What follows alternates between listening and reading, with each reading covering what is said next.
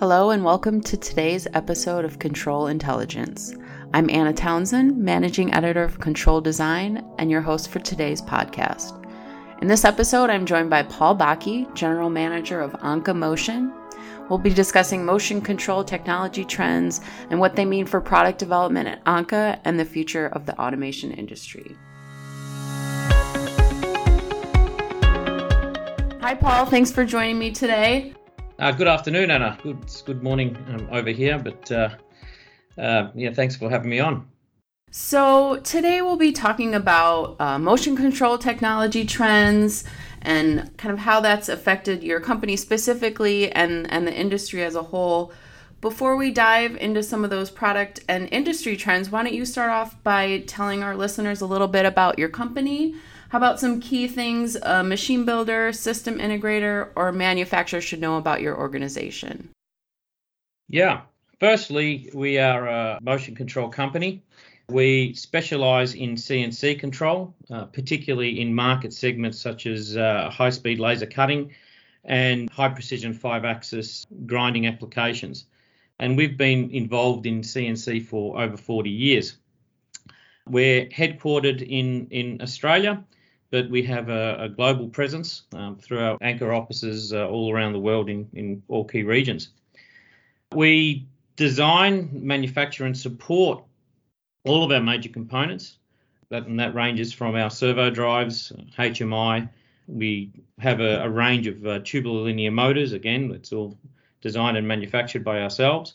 And of course, all the software which which makes it all work. Okay, thanks for that introduction. Well, let's talk some more about some of the technologies that you you mentioned. Specifically, uh, what new technology is driving product development for you guys, and why? So, as a CNC company, we mainly deal with machine tools. CNC is largely applied to, to, to machine tools, and machine tools is all about productivity. And if we talk about productivity, we're talking about things such as efficiency, accuracy, um, repeatability, and certainly reliability.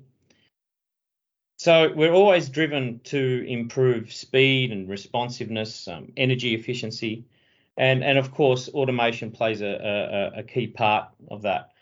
So if we talk about examples of what's driving our product development, an example is in, in laser cutting, where over the last you know, several years, there's been advances in in uh, high power fiber lasers, uh, which is really pushing the speed of how quickly you can you can cut metal.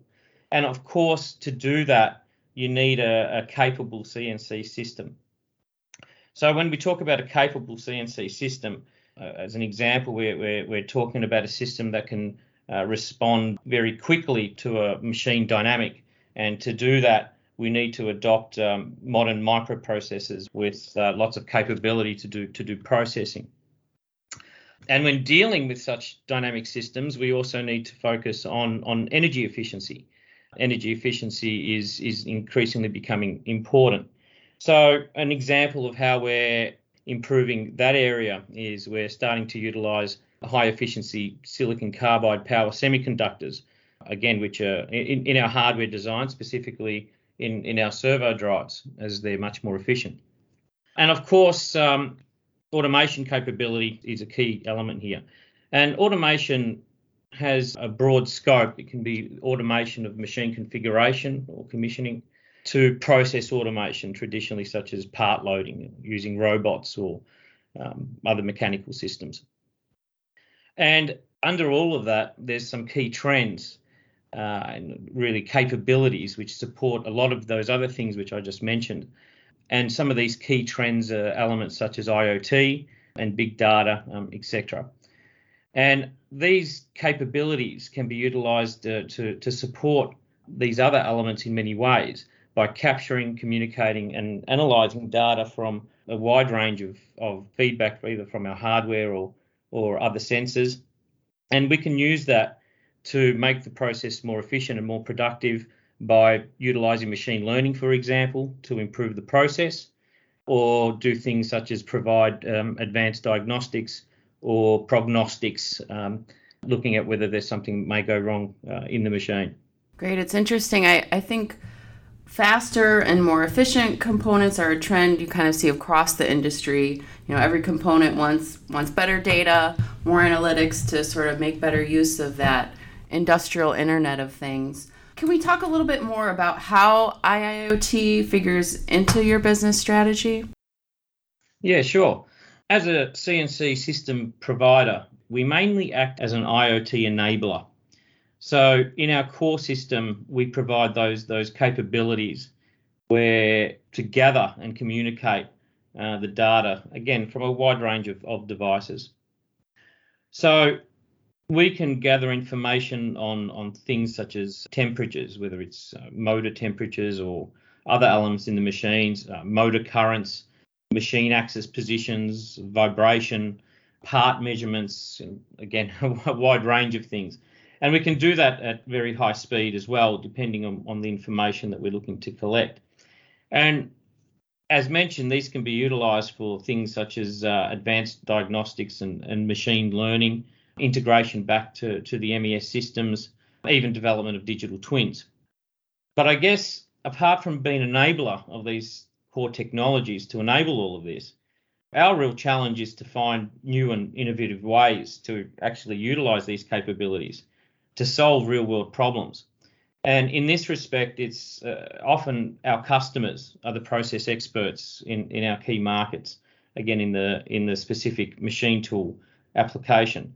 So, a key strategy for us is to work with our customers um, because our customers understand their problem space and we have to work alongside them and provide the, the, the capabilities to solve to solve their problems.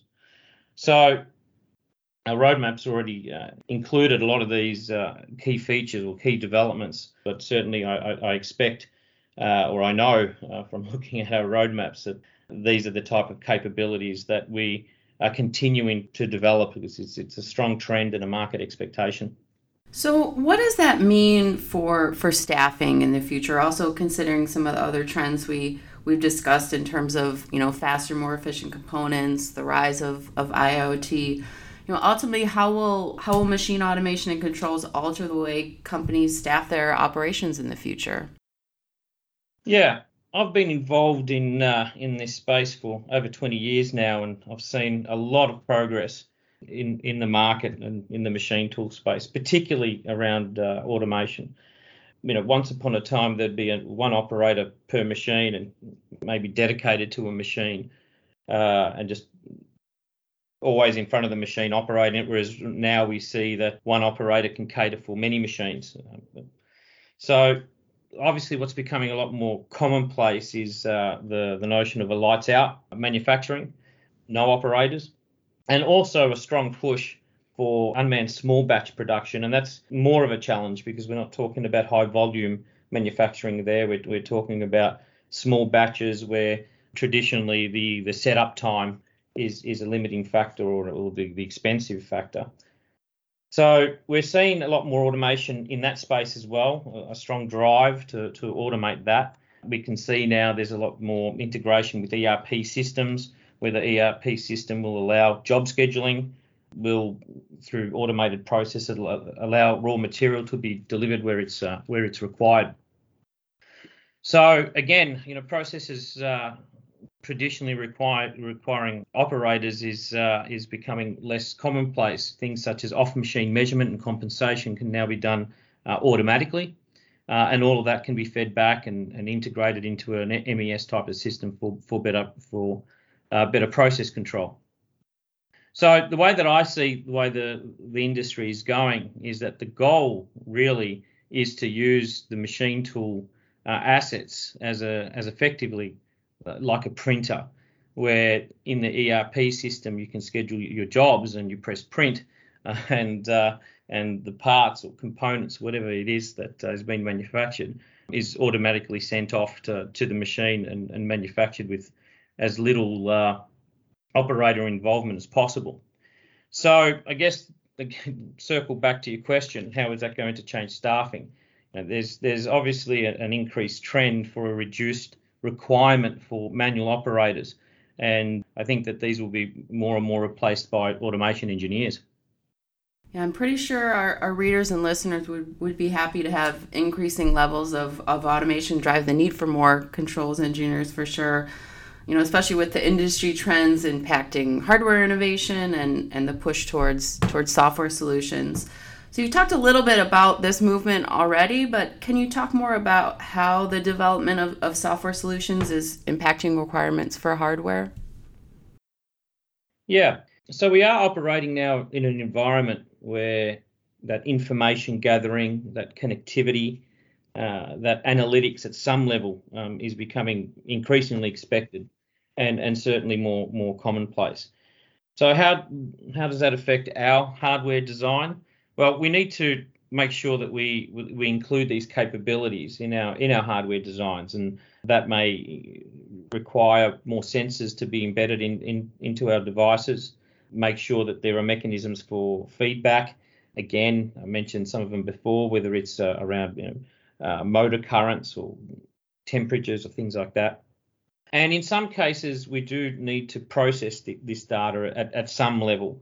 Uh, and so we need more microprocessing um, capabilities in our devices as well.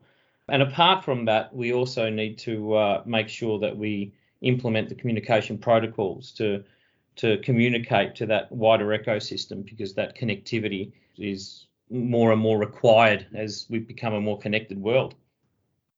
Yeah, so we're definitely seeing this convergence of, of engineering and IT across across the industry. And you've talked a little bit already about how this has sort of influenced product design and, and innovations that your companies are doing right now. Um, but let's jump a little bit to the future. And can you talk a little bit about which one, engineering or IT, is or will be leading the direction of future automation and technology? Yep, sure. I believe that the uh, the analogy of the evolution of the mobile phone um, is a good example here in in the context of the question. Where many years ago a mobile phone had very little functionality other than serving as a phone, it's now evolved into a portable computing and, and communication device, and it's obviously significantly more functional and versatile than mobile devices from 10, 20 years ago. So it's a good example, it's a good analogy there because where the software capabilities drove the hardware development of the mobile phone, so too we'll see these enabling technologies and capabilities, such as those relate, relating to IoT, lead system and hardware development. Where would we all be without our cell phones? That's a, a great analogy I think everyone can relate to. So, looking kind of even further into the future, you know, how will technology change your organization and others maybe over the next five years or so? So, yeah, very broad question, difficult question um, to answer. but uh, certainly we work in a, in a high technology space, and over the years, the changing face of technology it has had a profound effect on not just the products that we that we develop, but also our own internal operations. So some of these some of these are planned and anticipated, and, and others really are not. And uh, I think uh, an example of the latter is COVID, and it's quite a dramatic example of a not anticipated uh, change. So COVID has acted as a as a catalyst in the development and adoption of new ways of working, and it certainly has accelerated manufacturers to to automate their their processes. Now, I believe where, where software and IT related uh, product development uh, were already becoming increasingly represented in our own roadmaps, um, I, I certainly expect that to continue. Our software capabilities will continue to grow uh, in importance in terms of our key differentiator.